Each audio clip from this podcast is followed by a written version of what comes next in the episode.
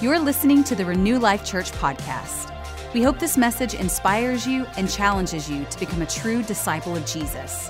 To find out more about us, go to renewlifechurch.com. Good morning. I'll try that again. Good morning. Everybody good? Isn't God good? Can you give it up for our worship team as well? Aren't they amazing? I feel like you should know this. We do not use a hazer, a fog machine on Sunday morning. But I believe that the glory of God is literally showing up in this room every single time we meet. Like if you look around this room and you look at the lights, it almost looks like we're one of those churches, and we would be if the hazer worked. I just believe that God is showing up on purpose. And the reason he's showing up is because you're showing up. So can you give yourself a hand clap? Come on, give it up for yourselves. Come on, give it up for yourselves like you love yourself. Come on, come on. We are a church that likes to celebrate what God is doing. And so one of the things at Renew Life Church that we aspire to see, and our vision is to see heaven come to earth in every single area of your life. That is what Jesus actually came, and that's what Jesus offered us, is an exchange that we don't have to wait until we get to heaven to have and experience heaven, but we could experience the realities of heaven while we're right here on the earth. And so that is so much better than the things that I see today, and so that's what we're after, and I feel like that's what we're going to press in today. So I'm just really honored just to be with you. My name's Cody Sykes. I'm the campus pastor. If you're a first-time guest, church, can we welcome our first-time guests? Can you give it up for them? Thank you so much for coming. Thank you for being a part of what God is doing here. And just, if this is your first time and you weren't sure what you just walked into, heaven looks just like what you experienced. I'm just going to say that. So anyway, now I'm excited to share a word today, even though I'm not quite sure how this is all going to work out. We'll see what happens. It's kind of one of those. Y'all okay with that? One of those, just let's just roll the dice and see what happens. You're like, oh no, this is my first time. Please don't do that to me. It's going to be totally fine. I believe the Lord's going to take control in a moment. But I just want to impart something to you today. I want to share a few things that impart courage, that impart belief, that impart grittiness. Grittiness. I feel like God is asking us to become gritty. And gritty literally is this. It means to be courageously persistent. I want us to grow into this people that become courageously persistent in our ability to believe God. Believe God. People who are gritty are people who have the ability to stick with things until they are finished. Even if they face adversity, they bounce back from failure and they bounce back from disappointment. They are also people that persist even when progress is slow and when things seem to be very, very difficult. Say, that's me. I'm gritty. I'm gritty. I bounce back. I finish. About half of the room believes that. It's okay. By the end of it, hopefully you're going to join the rest. It's going to be fun. Ecclesiastes chapter 10, verse 10. It says this, if the axe is dull and he does not sharpen its edge, then he must exert more strength. But wisdom, to sharpen the axe, helps him succeed with less effort. Today, my intention is to help you sharpen your axe, to impart wisdom, and to sharpen your edge. Amen? If you're taking notes today, you can title the message, Believe God. It's just that simple. Believe God. You have any people that believe God? Amen. I had a direction that I was headed this week, and I felt good about it, and then I came in on Friday, and I felt like I was going to the office just to get ready, and I felt like the Lord directed me to come here in this room. It was empty. Obviously, no one was in here, and I brought my Bible, and I brought my iPad, and I was just going to expand on what God was saying, and I ended up walking this stage for probably 3 hours and just praying and pressing in for you, praying for your family, praying for your health, praying for our city, praying for this area, praying for this church. I bet I walked a mile and a half in this room, and I just marched and I prayed, and as I marched and as I prayed, I felt God become more strong on me. I felt like I was walking in a different kind of boldness. I even had just this radical encounter where I just laid right here on the stage for 30 minutes and just cried my eyes out because I want God, and I want God for you. And I just believe that in that moment, God started speaking a few things to me, and he started telling me books of the Bible and chapters. And so this one that I want to settle on today is this. It's in Daniel chapter 6. Daniel chapter 6. We're going to read a lot of scripture in just a moment, and I could tell you the story, but I feel like we're supposed to read this as a church. We're supposed to read the whole chapter, almost the whole chapter of what happened in Daniel chapter 6. I'm aware that some of you may not know this story, and so I want you to see what's happened in scripture rather than you just hear it from me. So we're going to go to Daniel chapter 6, and I'm going to read out of the New King James Version, starting in verse 1. Y'all good? Said it pleased Darius to set over the kingdom 120 satraps to be over the whole kingdom, and over these 3 governors, of whom Daniel was one, that the satraps might give an account to them so that the king would suffer no loss. Verse 3, then this Daniel distinguished himself above the governors and satraps because an excellent spirit was in him, and the king gave thought to setting him over the whole realm. So the governors and the satraps sought to find some charge against Daniel concerning the kingdom, but they could find no charge or fault because he was faithful, nor was there any error or fault found in him. Then these men said, we shall not find charge against this Daniel unless we find it against him concerning the law of his God. So these governors and satraps thronged before the king and said thus to him, King Darius, live forever.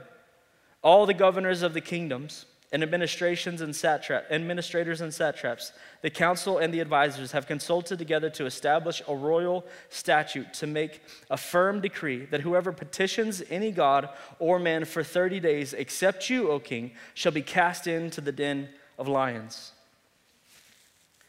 Now, O king, establish this decree and sign the writing so that it can not be changed according to the law of the Medes and the Persians, which does not alter. Therefore King Darius signed the written decree. Now when Daniel knew that the writing was signed, he went home. And in his upper room with his windows open towards Jerusalem, he knelt down on his knees 3 times that day and prayed and gave thanks before his God, as was his custom since the early days. Then these men assembled and found Daniel praying and making supplications before his God. And they went before the king and spoke concerning the king's decree.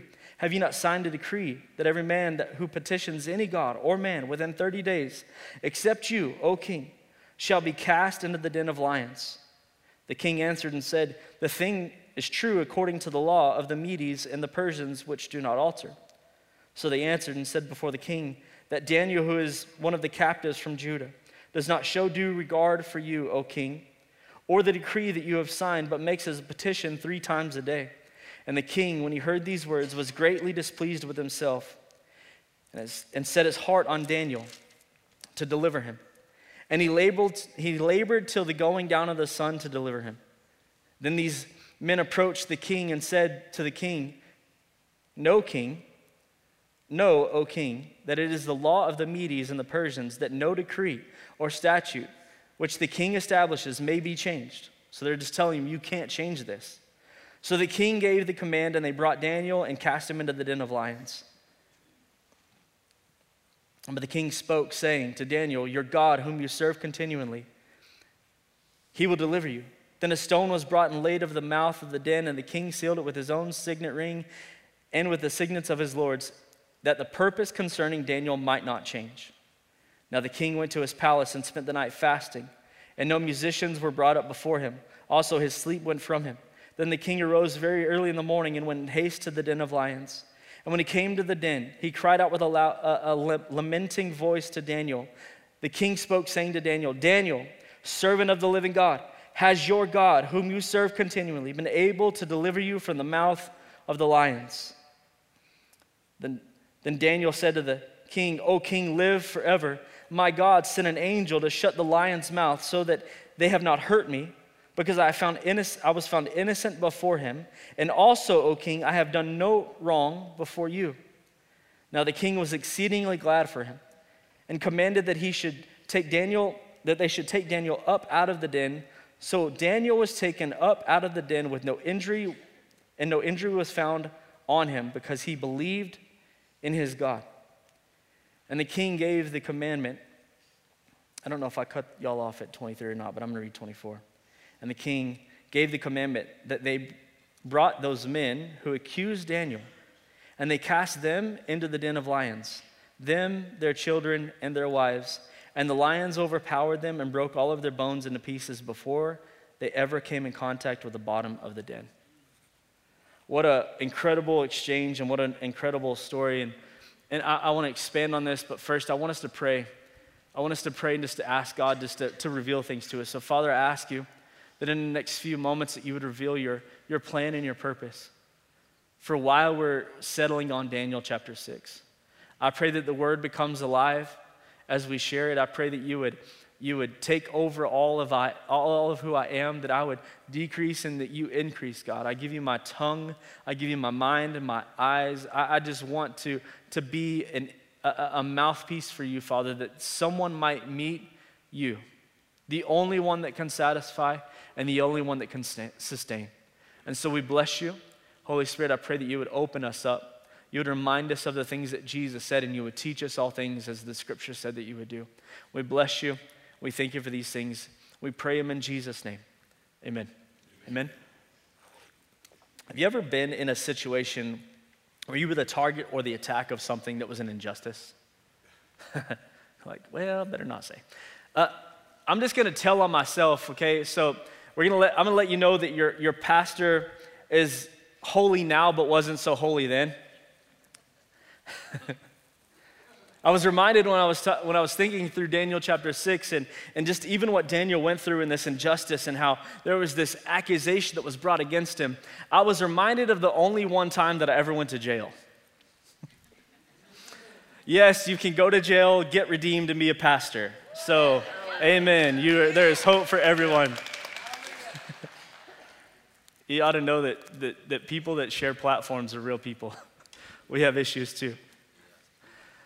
But I remember this time when I was working for my granddad. I was saved. I was working in children's ministry. I was doing all of the right things. I was not living the way that I had lived. And I was working with my grandfather. He owned an air conditioning and heating company. And we were doing some AC work in this house that was being remodeled. There was a lot of people in and out, lots of different trades and different people working. And all of a sudden, it just got really awkward there. You ever been in one of those moments you just feel it just got really awkward? We wrap up our work, we leave, and the next day, I show up to the office, and there's a sheriff's car outside. I'm like, huh, interesting. Wonder what they're doing. I ain't got nothing to do with me. Well, they come to question me about a gift card that was stolen from this house, and this homeowner pinpointed me because I was the only one that he didn't know that was there. So I'm like, hey, this is what I did. These were all my footsteps. I could retrace everything that I did in this house. It wasn't me. I didn't do this. And they're like, okay, we'll see about that. I'm like, I don't know what that means, but okay. So I go to work, and we have work, and then the next morning I show up, and there's the sheriff's car again. And I'm like, what is happening? So what they'd done is they had gone, and they had found a $14.89 hot check that I wrote 2 years earlier. And they had a warrant signed for my arrest so that they could bring me in and hold me, hoping that I would break about this gift card. This was just this crazy accusation that turns into something that was way bigger than what it should have ever been. And so they put me in the holding tank at 9 a.m. and they tell me, here's the issue. I think I got in there at 9:02. And they said, here's the problem. The judge likes his paperwork to be signed in front of him by 9 a.m. And so because it's 9:02, you won't be able to see the judge until tomorrow. I'm like, okay, I see you. My biggest concern in the moment was I didn't have my glasses. I had my contacts in, and I wasn't going to be able to sleep with my contacts in. That was my only concern about being in jail. I'd never been there before. And so they hold me in this holding tank. This is a fun story to tell. They hold me in this holding tank. I feel like we're having church finally. And it's 7:30 p.m., and they finally are going to take me into population. Such an interesting process. You know, you do all the things. And I walk in, and this is how you know the Lord loves you. I walk in, and the biggest, meanest, nastiest looking dude in the whole place It's literally exactly like they show in the movies. He's sitting in the middle of a picnic table and everyone's around him. I'm like, what is happening? What movie is this, Lord? All of a sudden, he recognizes me from high school. And I'm like, this is my saving grace. He gets off of the table, walks up, shakes my hand, validates me in front of everyone else in the cell block. And all of a sudden, I'm as safe as I can be. Because if they're going to joke with me, they got to joke with him. And they didn't mess with that joker. He was mean looking. I don't remember him at all. He might have been an angel. I don't know. But I found myself in this place of being in a situation where I had no control. I had no control. Everyone there, maybe they had been there before. I was a fish out of water in this moment. I didn't do anything to deserve this moment. Yes, I probably shouldn't have spent $14.89 2 years before that I didn't have. But it was this one accusation that came upon me and against me that caused me to get put in a place where I started to begin to question, had I done something else that was wrong, and was I there by punishment? Quickly, I tried to dismiss those, but we find ourselves sometimes in life in these moments where accusation starts really small and it grows into something very, very big, and that's where we find Daniel. And Daniel is in this spot because of a manipulative accusation against him. See, these people were afraid of who Daniel was. They were afraid of the favor that was on Daniel's life. Because of the excellent spirit, the scripture said, that was in him, and he was gaining favor with the king and being set up for promotion, they brought an accusation. See, right before you're fixing to press into your promotion, I believe that sometimes you become so alive on the enemy's radar that he has to do everything, I like to call them last-ditch efforts, to try to trip you up, to get you to a place where you're in unfamiliar territory. See, when you're making a conscious effort to live in a new way, a way of excellence, a way of the kingdom, you're a target of the enemy. When you start living from a saved Jesus is Lord position, you become a threat to the enemy. Why? Because whether you know this or not, when you start living from the place that Jesus is Lord of all, less of you is available to be used by the enemy. The moment that you step into the place of believing all that Jesus did for you and you actually renewing your mind to what you can do through him, you are less available to be used by the enemy. It's one less person that is activating themselves or even stirring up gossip. It's one less person when you live from this redeemed place of being saved and understanding that the old is gone and the new has come. It's one less person that's cursing those that Jesus came so that they too could have a redeemed life. But here's the kicker. It's one more person when you start living this way. It's one more person that understands that they can do all things through Christ and they step into a God-given authority. And it's in those moments that you and I become targets. This is exactly what happened here in Daniel chapter 6. Because of who he is and because of the way that he lived, he was a threat. So they tricked the king into signing this petition. Hey, king, no one can serve you. No one can serve a man. No one can petition a man. No one can pray to anyone except for you for 30 days. For 30 days, knowing full well that Daniel would 100% fall right into this trap, which would result in him in being thrown into this den of lions, being devoured, threat eliminated. Some of you are in situations right now that seem too big for you. It might be that people are lying about you. It might be that they're throwing wild accusations out against you, doing their best to cause disruption in your life. The enemy is doing his best to cause disruption in your life so that hopefully you'll believe that you're in a pit with an enemy that is so big that you don't stand a chance and you'll just quit. That's the intention. That's the intention of the disruption. The scripture says in John 10:10 that he comes only, the thief, to steal, to kill, and to destroy. You might feel like you're in a pit where there's literally no way out of your situation. The walls are too steep. It's too muddy. The voice of doubt is too strong. You don't know if you'll ever actually even make it out of your current state and your current situation. I want you to know this, though. Everything that happened in the lion's den for Daniel was a result of one thing. It was a result of Daniel's belief in God. See, belief isn't something that you do once. The title of the message is Believe God, not Believed God. You don't just believe God once upon a time and say, well, I believed you and it didn't work. And so because it didn't work, I'm going this direction. Good luck in that direction. But Daniel believed. It was an activated, it was active. It was an on-go, all of the time, active belief in God.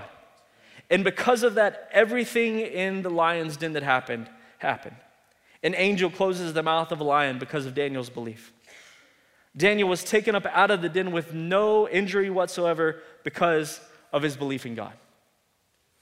The scripture said it. I'm not making this up. Daniel knew that the king had signed this order. I love this. It says that when he knew that the king had signed the order, he returned to his house and went to his upper room and prayed. And it wasn't that he was all of a sudden needing some resistance to start pressing into the things of God. You know what is amazing about COVID? Is that all of a sudden there were people screaming at churches for closing that they never even attend.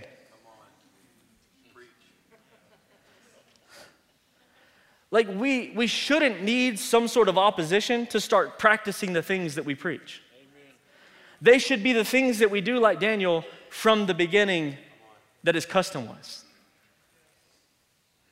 It was all simply because of his belief in God.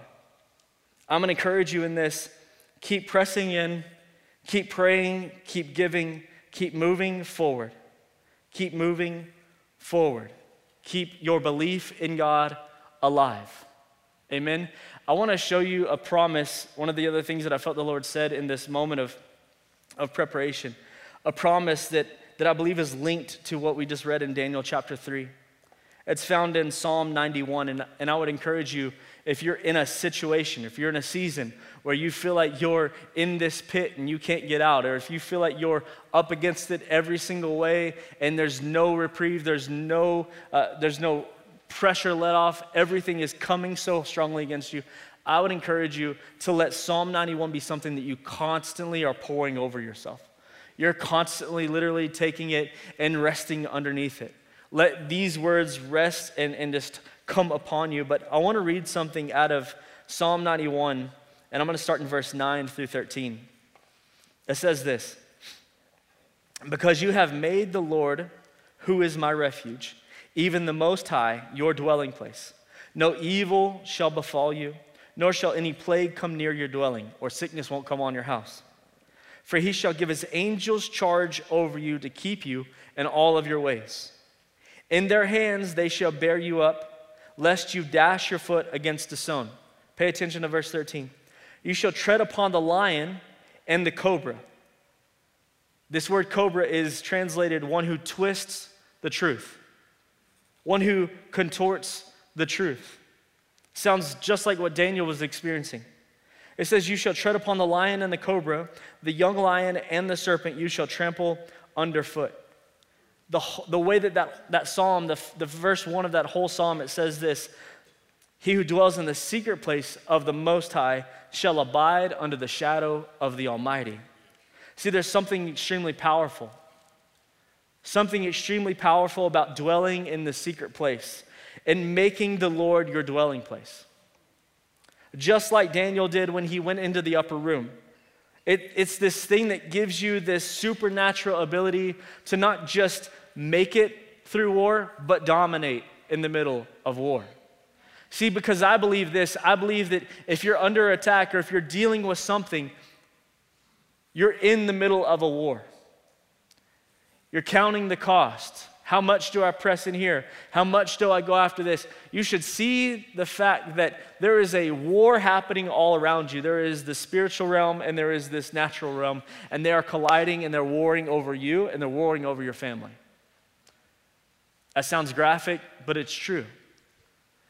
And resting and finding rest in this secret place, as the scripture says, it gives you this supernatural ability to not just withstand, but to dominate in the midst of these wars.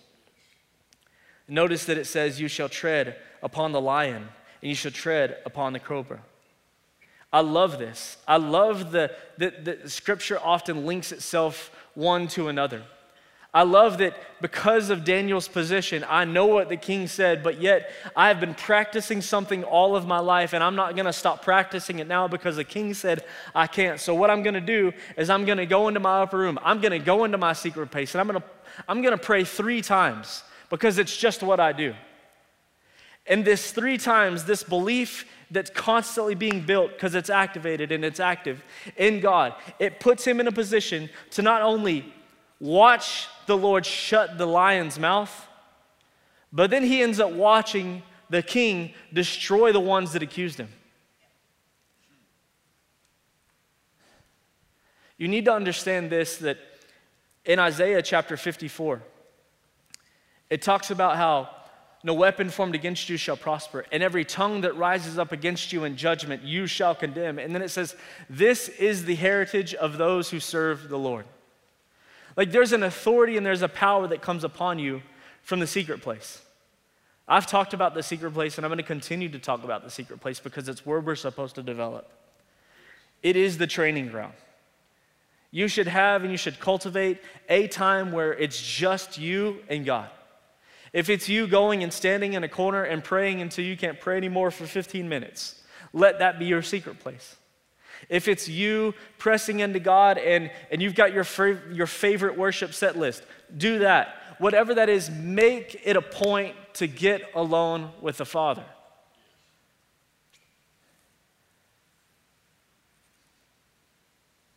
Because it gives you this authority and it gives you this supernatural ability to tread upon and make a fool of the enemy when he comes against you with accusation. Because he's coming. He is the accuser of the brethren, is what the scripture says. Like Daniel, you're destined and designed to win.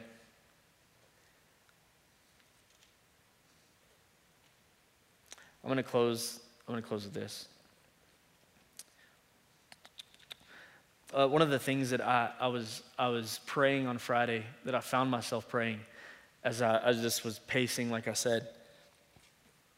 You ever been in the presence of God and you find yourself praying something different?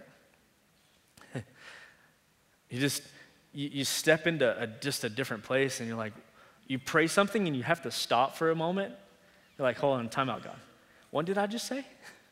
I had one of these moments where I started praying this, that God would start thundering on your behalf.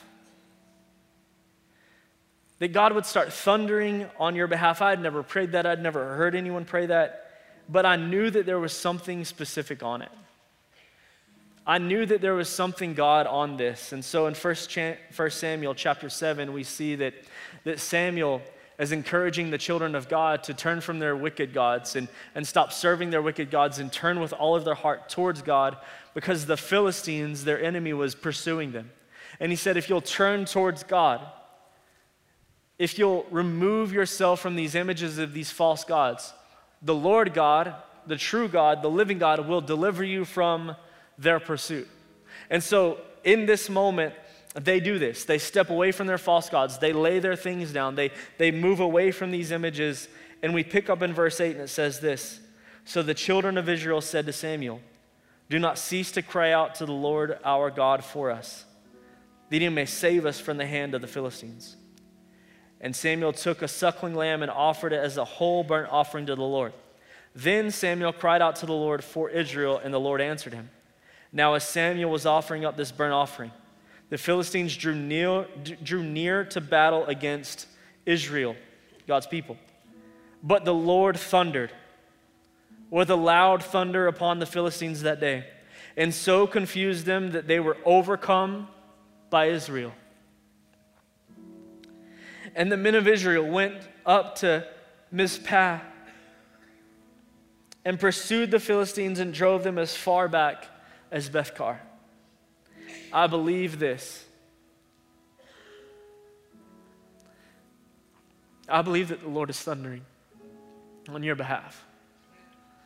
I believe that the Lord is shaking things in such a way that it's sending confusion into the camp of the enemy on your behalf.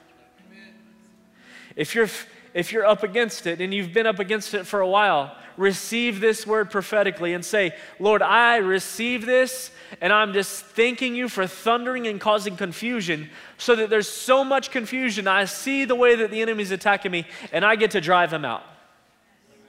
That's your heritage. That's who you are in Christ.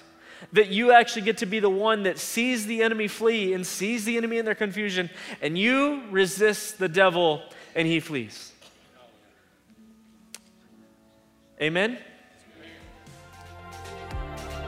Thanks for listening. We hope you felt encouraged by today's message.